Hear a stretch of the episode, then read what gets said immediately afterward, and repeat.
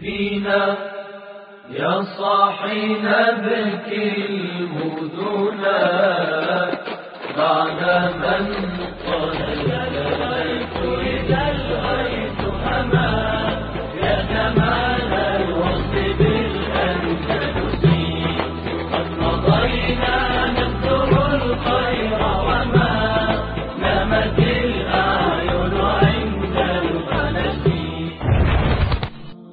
11 ابو الحسن کو جاسوسوں نے اطلاع دی کہ فریڈیننٹ اپنے لشکر جرار کے ساتھ قسطلہ سے روانہ ہو چکا ہے۔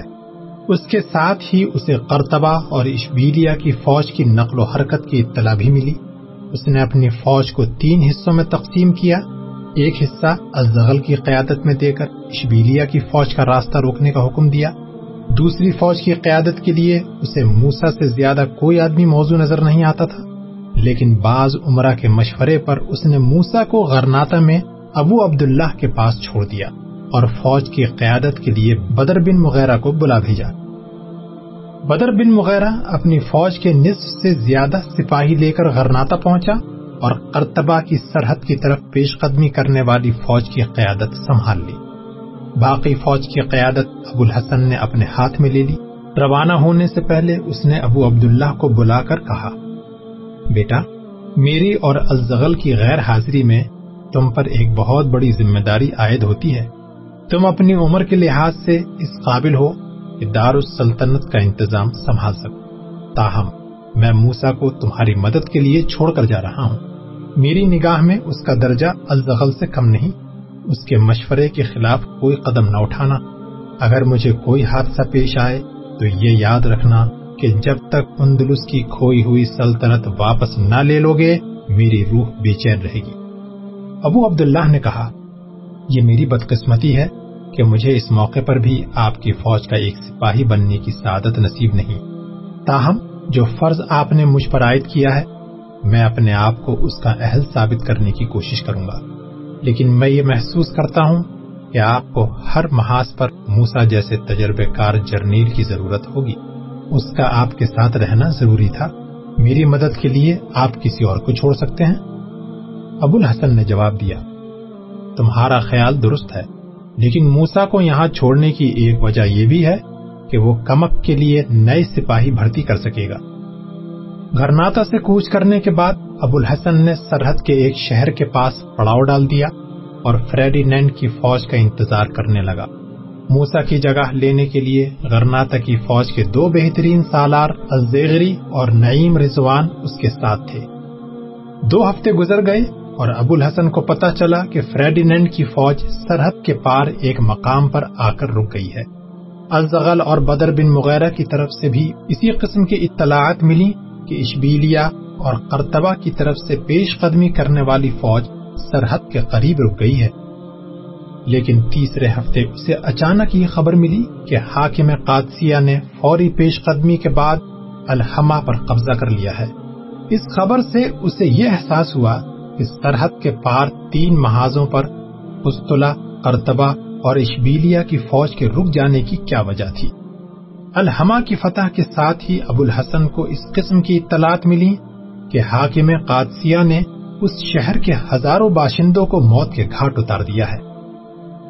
الحما غرناتا کے دفاع کے لیے اہم ترین قلعہ تھا۔ وہاں سے دشمن کی افواج کسی وقت بھی غرناتا پر چڑھائی کر سکتی تھی۔ غرناتا کے طول و عرض سے میرا الحما کی صدا بلند ہوئی۔ سب یہ کہتے تھے کہ غرناتا کی کنجی دشمن کے ہاتھ میں چلی گئی ہے۔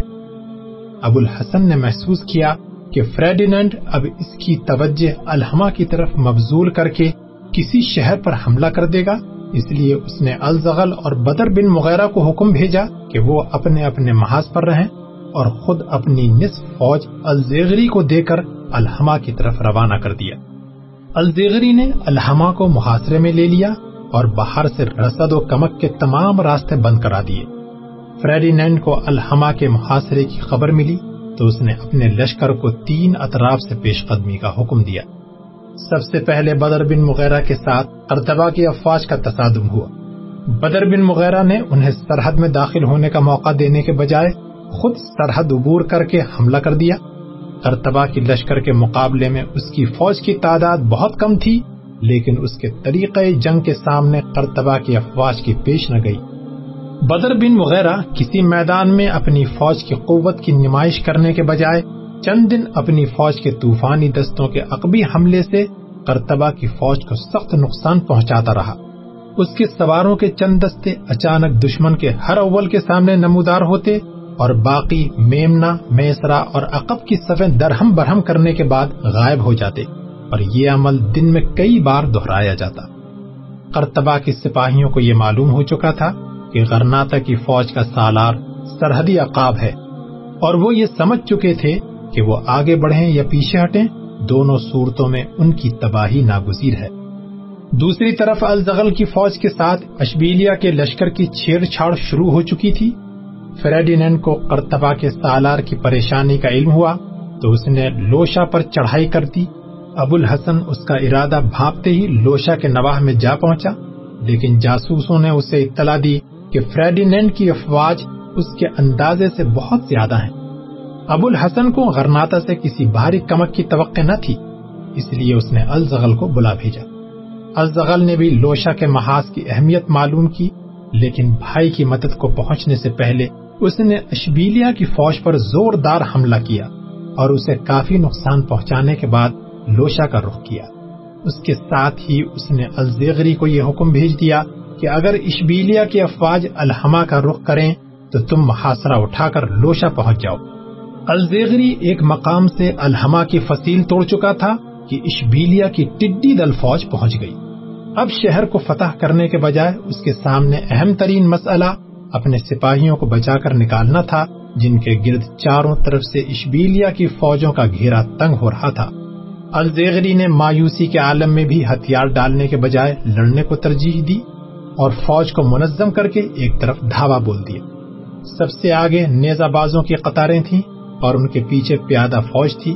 نیزہ بازوں نے گھیرا توڑ کر پیادہ فوج کے لیے راستہ صاف کیا اور الزیغری کے سپاہی کسی نقصان کے بغیر لڑتے پھرتے ایک ندی کے پل تک پہنچ گئے۔ لیکن دشمن کی فوج کا ایک دستہ اس پل کے دوسرے سرے پر پہلے ہی تاک لگائے بیٹھا تھا۔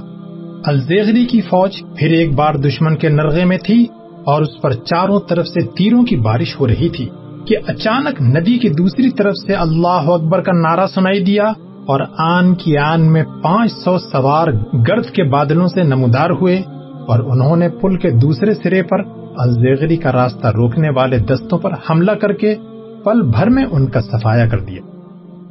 جب الزیغری کے پیادہ اور سوار سپاہی ندی کے دوسرے کنارے ایک محفوظ مقام پر پہنچ گئے تو اسے پتا چلا کہ اس کے مددگار غرناتا سے آئے تھے۔ اس نے دستے کے سالار کے ساتھ ملنے کی خواہش ظاہر کی تو ایک نقاب پوش نے گھوڑا آگے بڑھا کر تحکمانہ لہجے میں کہا، یہ باتوں کا وقت نہیں، تم فوراً لوشا پہنچ جاؤ۔ الزیغری نے نقاب پوش کی آواز پہچانتے ہوئے چونک کر کہا، میرے ساتھ اس طرح بات کرنے والا موسا بن نبی غسان کی سوا اور کون ہو سکتا ہے؟ نقاب پوش نے کہا، لیکن میرے یہاں آنے کا کسی کو علم نہیں ہونا چاہیے۔ سلطان بہت ناراض ہوگا۔ ان سے میرا ذکر نہ کرنا، میرے لیے غرناتا چھوڑنا خطرے سے خالی نہ تھا۔ لیکن ابو عبداللہ کو یہی خیال ہے کہ میں فوجی مستقب میں موجود ہوں۔ یہ کہہ کر موسا نے اپنے ساتھیوں کو اشارہ کیا اور گھوڑے کو ایڑ لگا دی۔ الزیغری کے سپاہیوں نے جس طرح ان پانچ سو سواروں کو گرد کے بادلوں سے نمودار ہوتے دیکھا تھا، اسی طرح انہیں غائب ہوتے دیکھ رہے تھے۔ بدر بن وغیرہ کو جب یہ اطلاع ملی کہ غرناتا کی باقی تمام فوج فیصلہ کن جنگ لڑنے کے لیے لوشا کے نواح میں جمع ہو رہی ہے تو اس نے کرتبا کے لشکر پر آخری ضرب لگانے کا فیصلہ کیا اور اپنے نائب منصور بن احمد کو پیغام بھیجا کہ وہ دو ہزار سواروں کے ہمراہ کرتبہ کے لشکر کے عقب میں پہنچ جائیں۔ منصور بن احمد اپنے راستے کے شہروں اور بستیوں کو تاراج کرتا ہوا ایک حیرت انگیز رفتار کے ساتھ کرتبہ کے لشکر کے عقب میں جا نکلا۔ بدر بن مغیرہ نے اس کی اطلاع ملتے ہی اپنی پیادہ فوج کو چند میل ہٹا دیا اور سواروں کو دشمن کی میمنا اور میسرا پر حملہ کرنے کا حکم دیا۔ کرتبہ کے سپہ سالار نے مسلمانوں کی پیادہ فوج کے پیچھے ہٹنے سے یہ نتیجہ اخذ کیا کہ سرحدی عقاب بھی الزغل اور الزیغری کی لوشا کی جنگ میں حصہ لینے کے لیے یہ محاذ خالی کرنے کا ارادہ کر چکا ہے۔ فریڈینینڈ کی طرف سے اسے حکم مل چکا تھا کہ وہ لوشا کی جنگ کا فیصلہ ہونے تک اس محاذ پر دشمن کی فوج کو مصروف پیکار رکھے، ابھی تک وہ منصور بن احمد کی آمد سے بے خبر تھا۔ اس نے قلب لشکر کے سواروں کو پیچھے ہٹنے والی پیادہ فوج کا تعاقب کرنے کا حکم دیا، لیکن اتنی دیر میں پیادہ فوج کے تیر انداز ایک خندق کے پیچھے مورچہ بنا کر بیٹھ گئے تھے۔ کرتبہ کے نیزہ بازوں کو خندق کے قریب پہنچ کر تیروں کی بارش کا سامنا کرنا پڑا۔ اور ان کے سپہ سالار کو پیچھے ہٹنے کے سوا کوئی راستہ نظر نہ آیا۔ لیکن اتنے میں منصور بن احمد عقب سے حملہ کر چکا تھا اور کرتبہ کے عقبی دستے پیچھے سے مار کھا کر اپنے قلب لشکر کو آگے ڈھکیل رہے تھے۔ دائیں اور بائیں سے بدر بن مغیرہ اور عقب سے منصور بن احمد کے سوار کرتبہ کی فوج کو ایک تنگ گھیرے میں لے چکے تھے اور ان کے سامنے وہ خندق تھی جس کے پار تیر اندازوں کے مورچے تھے۔ کرتبہ کی فوج کی حالت اس کشتی سے مختلف نہ تھی، جسے سمندر کی طوفانی لہریں ساحل کی چٹانوں کی طرف ڈھکیل رہی ہوں۔ افراتفری کے عالم میں کرتبہ کے سینکڑوں سپاہی اپنی فوج کے بدہواز گھوڑوں کے پاؤں تلے روندے گئے۔ سینکڑوں سوار گھوڑوں سمیت خندق میں جا گرے۔ سپاہی اپنے افسروں اور افسر اپنے سپاہیوں سے بے خبر تھے۔ کرتبہ کی فوج جو فتح کی امید پر انتہائی بہادری کے ساتھ لڑتی تھی مایوسی کے عالم میں ہمت ہار چکی تھی، صرف چند ایسے تھے جنہیں بھاگنے کا راستہ ملا۔ دوپہر تک میدان میں کرتبہ کے سپاہیوں کی لاشوں کے انبار لگے ہوئے تھے اور بچے کچھ سپاہی ہتھیار پھینک چکے تھے۔ لوشا کے محاذ پر ابو الحسن تیس ہزار سپاہیوں کے ساتھ فریڈینڈ کی پچاس ہزار فوج کے مقابلے میں سفارا ہو چکا تھا۔ دو دن سے فریڈینڈ کے نائٹ اور غرناتا کے جہاں باز انفرادی بہادری کے جوہر دکھا رہے تھے۔ جنگ کی ابتدا اس طرح ہوئی کہ فریڈینڈ کی فوج سے ایک نائٹ جو سر سے لے کر پاؤں تک لوہے میں غرق تھا، گھوڑا بگاتا ہوا میدان میں آ کھڑا ہوا۔ اس نے تلوار بلند کی۔ نعیم بن رضوان، جو سر پر خود اور جسم پر ہلکی چمکدار زرہ پہنے ہوئے تھا، گھوڑا بڑھا کر آگے بڑھا۔ سواروں کی تلواریں ٹکرائیں۔ کستلا کا نائٹ اپنے بھاری آہنی کے باعث نعیم بن رضوان کسی پھرتی نہ دکھا سکا، لیکن اس کی بھاری زرہ میں نعیم کی تلوار بارہا پھسل کر رہ گئی۔ اس کے چند وار اپنی ڈھال پر روکنے کے باعث نعیم نے پوری قوت کے ساتھ اس کے کندھوں پر تلوار ماری۔ زراح کی مزاحمت کے باعث اسے زخم آیا، لیکن ضرب کی شدت کے باعث وہ ایک طرف جھک گیا۔ نعیم نے اسے سنبھلنے کا موقع نہ دیا اور پے در پے چند وار کر دیے۔ اس کا گھوڑا اچھلا اور وہ اسلحہ کے بوجھ کے باعث سنبھل نہ سکا۔ گھوڑے سے گرنے کے بعد وہ کھڑا ہونے کی کوشش کر رہا تھا، لیکن نعیم نے فوراً اپنے گھوڑے سے کود کر اپنے ہاتھ سے اس کا خود اتارا اور تلوار سے اس کا سر گردن سے جدا کر دیا۔ ابو الحسن کی فوج نے نعرہ تکبیر بلند کیا۔ فریڈینڈ کا دوسرا سپاہی میدان میں آیا تو الزیغری نے نیزا سنبھال کر گھوڑے کو ایڑ لگا دی۔ قسطلہ کے نائٹ نے زرہ کے علاوہ اپنے سینے پر آہنی خول بھی پہن رکھا تھا۔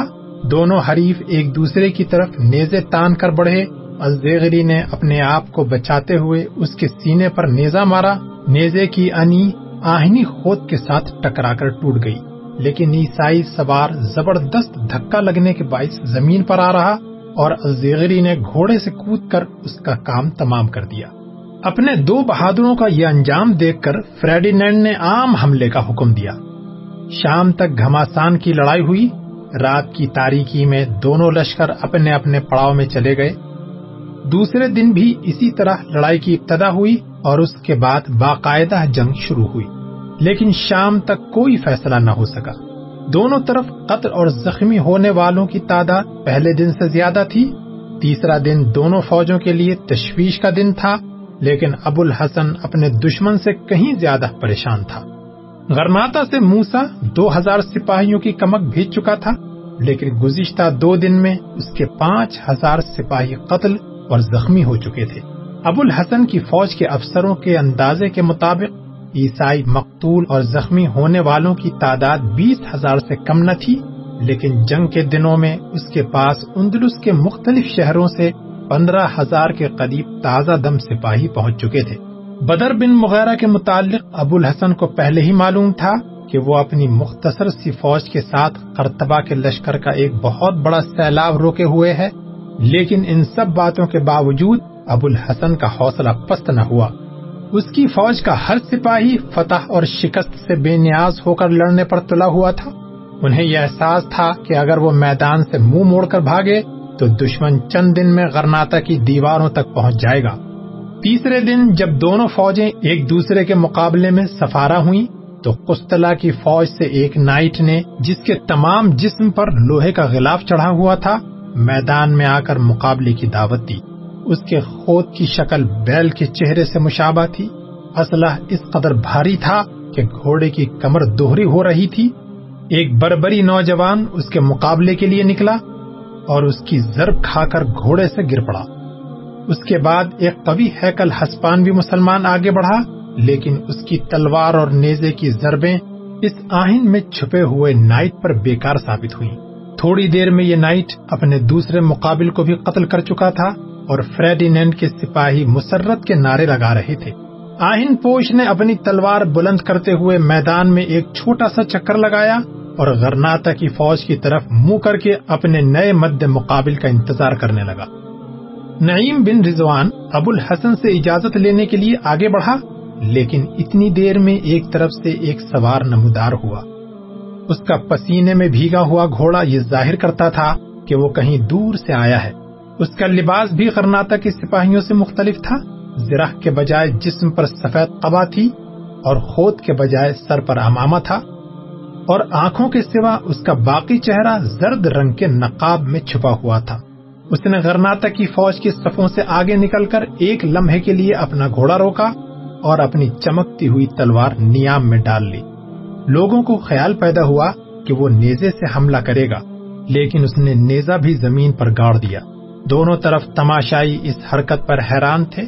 نقاب پوش نے اچانک گھوڑے کو ایڑ لگائی، عیسائی آہن پوش نیزا تان کر اس کی طرف بڑھا، لیکن وہ کترا کر پاس سے گزر گیا۔ اپنے تیز گھوڑے کو ایک چھوٹا سا چکر دینے کے بعد نقاب پوش دوبارہ اپنے مد مقابل کی طرف متوجہ ہوا اور وہ لوگ جنہوں نے ایک لمحہ بیشتر اسے خالی ہاتھ دیکھا تھا، اب اس کے ہاتھ میں کمن دیکھ رہے تھے۔ جب یہ آہن پوش گھوڑا موڑ کر اس کی طرف متوجہ ہوا اس نے بجلی کی سی تیزی کے ساتھ آگے بڑھ کر کمن کا پھندا اس کے گلے میں ڈال دیا۔ ہسپانیہ کا یہ نائٹ، جو طاقت اور بہادری میں اپنا ثانی نہیں رکھتا تھا، اور جسم کے بھاری اسلحہ کے باعث اسے چار آدمیوں نے مشکل سے گھوڑے پر لادا تھا، ایک چٹان کی طرح گھوڑے سے گرا، کمن کا دوسرا سرا نقاب پوش کے گھوڑے کی زین کے ساتھ منسلک تھا۔ غرناتا کی فوج قسطلہ کے آہنی انسان کی بے بسی پر مسرت کے قہقہیں لگا رہی تھی، نقاب پوش نے آن کی آن میں اسے گھسیٹ کر ابو الحسن کے پاؤں میں ڈال دیا اور چہرے سے نقاب اتارتے ہوئے کہا، میں ارتبا کے محاذ سے فتح کی خوشخبری لے کر آیا ہوں۔ ابو الحسن مسرت سے مغلوب ہو کر چلا اٹھا۔ بدر، فتح کا پیغام تم لے کر آئے ہو؟ وہ یقیناً شاندار ہوگی۔ لیکن فتح سے زیادہ تمہارے آنے کی خوشی ہے۔ میں تائید غیبی کا منتظر تھا۔ کتنی فوج بچا کر لائے ہو؟ صرف پانچ سو سپاہیوں کا نقصان ہوا ہے، لیکن فوج میں دو ہزار کا اضافہ ہو گیا ہے۔ منصور پہنچ چکا ہے۔ ابو الحسن نے اچانک پریشانی کے عالم میں کہا، لیکن فوج ساتھ کیوں نہیں لائے؟ آج کا دن فیصلہ کن ہے؟ بدر نے جواب دیا، آپ فکر نہ کریں، وہ تھوڑی دیر تک پہنچ جائیں گے۔ الزغل نے نعرے تکبیر بلند کرتے ہوئے کہا، مسلمانوں، آج کا دن تمہارے لیے مبارک ہے۔ کرتبہ کی فوج میدان چھوڑ کر بھاگ گئی ہے اور تمہارا سرحدی عقاب تمہاری مدد کے لیے پہنچ گیا ہے۔ سپاہیوں نے یہ سنتے ہی مسرت کے نعرے بلند کیے۔ بدر نے الزغل سے مخاطب ہو کر کہا، معاف کیجیے آپ نے پوری خبر نہیں سنائی۔ ہم نے کرتبہ کی فوج کو بھاگنے کا موقع نہیں دیا۔ وہ تقریباً تمام میدان میں پڑی ہے۔ صرف پانچ یا چھ سو سپاہی بچ کر نکلے ہوں گے۔ نعیم رضوان نے اللہ اکبر کا نعرہ لگا کر اپنے گھوڑے کی باغیں درست کی اور کہا، اس فتح کی خوشخبری میں آج قسطلہ کے پندرہ سواروں کو موت کی گھاٹ اتارنے کا عہد کرتا ہوں۔ لیکن نیک شگون کے لیے میں آپ کا نیزا استعمال کروں گا۔ یہ کہتے ہوئے اس نے اپنا نیزا اس کے سپرد کیا اور آگے بڑھ کر بدر بن مغیرہ کا نیزا جو ابھی تک زمین میں نصب تھا، اکھاڑ لیا۔ فریڈینڈ کے چار نائٹ یکے بعد دیگرے اس کے مقابلے میں آئے اور نعیم نے چاروں کو موت کے گھاٹ اتار دیا۔ آخری فوجی کے قتل پر فریڈینڈ نے فوج کو عام حملے کا حکم دے دیا۔ دوپہر کے وقت جب لڑائی زوروں پر تھی، منصور بن احمد بدر کی فوج لے کر پہنچ گیا۔ تیسرے پہر فریڈینڈ کی فوج میں شکست کے آثار نمودار ہونے لگے۔ نعیم چودہ آدمیوں کو موت کے گھاٹ اتار چکا تھا۔ اور پندرہ آدمیوں کو قتل کرنے کا عہد پورا کرنا چاہتا تھا کہ ایک شخص کا نیزا اس کے سینے میں لگا۔ وہ گرنے ہی والا تھا کہ بدر بن مغیرہ نے اس کی کمر میں ہاتھ ڈال کر اسے اپنے آگے بٹھا لیا۔ بدر بن مغیرہ اسے زخمیوں کے خیمے میں پہنچانے کے لیے میدان سے باہر نکلنا چاہتا تھا، لیکن نعیم نے کہا، بدر، میں جانتا ہوں کہ میرا وقت آ گیا ہے، لیکن میں نے اپنا عہد پورا نہیں کیا۔ میں نے دشمن کے چودہ سپاہی قتل کیے ہیں۔ ابھی ایک باقی ہے۔ میرے زخموں کو ہاتھ سے دبا کر خون بند رکھو، اپنا نیزا مجھے دو اور مجھے دشمن کے قریب لے چلو۔ مجھے اپنا عہد پورا کرنے دو۔ پھر مجھے جہاں جی چاہے لے جانا۔ بدر یہ ایک درخواست ہے۔ بدر متاثر ہوئے بغیر نہ رہ سکا۔ اس نے اپنا نیزا اس کے ہاتھ میں تھما دیا اور اس کے بہتے ہوئے خون پر ہاتھ رکھ کر گھوڑے کا رخ دشمن کے ایک صف کی طرف موڑ دیا۔ لیکن جب وہ دشمن کے ایک سوار کے قریب پہنچے بدر نے محسوس کیا کہ نیزے پر نعیم کے ہاتھ کی گرفت ڈھیلی ہو رہی ہے۔ اس نے نیزے کو سیدھا رکھنے کے لیے نعیم کا ہاتھ اپنے ہاتھ کی گرفت میں لے لیا اور بولا، ہوشیار، یہ تمہارا پندرواں شکار ہے۔ نعیم نے نیم بے ہوشی کے حالت میں کہا، بدر، مجھے اپنے ساتھ چمٹائے رکھو۔ کاش، میں اپنا عہد پورا کر سکتا۔ تم اپنا وعدہ پورا کر چکے ہو۔ یہ کہتے ہوئے بدر بن مغیرہ نے نیزا ایک مقابلے پر آنے والے سوار کے سینے میں اتار دیا۔ عیسائی سوار گھوڑے سے گر پڑا، لیکن اس کے ساتھ ہی نعیم نے بے ہوشی کی حالت میں سر جھکا دیا۔ بدر گھوڑا بھگاتا ہوا زخمیوں کے خیموں کے قریب پہنچا۔ چند نوجوان نعیم بن رضوان کو گھوڑے سے اتار کر اندر لے گئے۔ بدر بن مغیرہ گھوڑے سے کود کر خیمے میں داخل ہوا۔ بشیر بن حسن زخمیوں کی مرہم پٹی میں مصروف تھا۔ وہ فوراً نعیم کی طرف متوجہ ہوا۔ بدر نے کہا، بشیر اسے بچانے کی کوشش کرو۔ اے گل اندلوس وہ دن ہے یاد تجھ کو۔ تھا تیری ڈالیوں پر، جب آشیاں ہمارا۔ تھا تیری ڈالیوں پر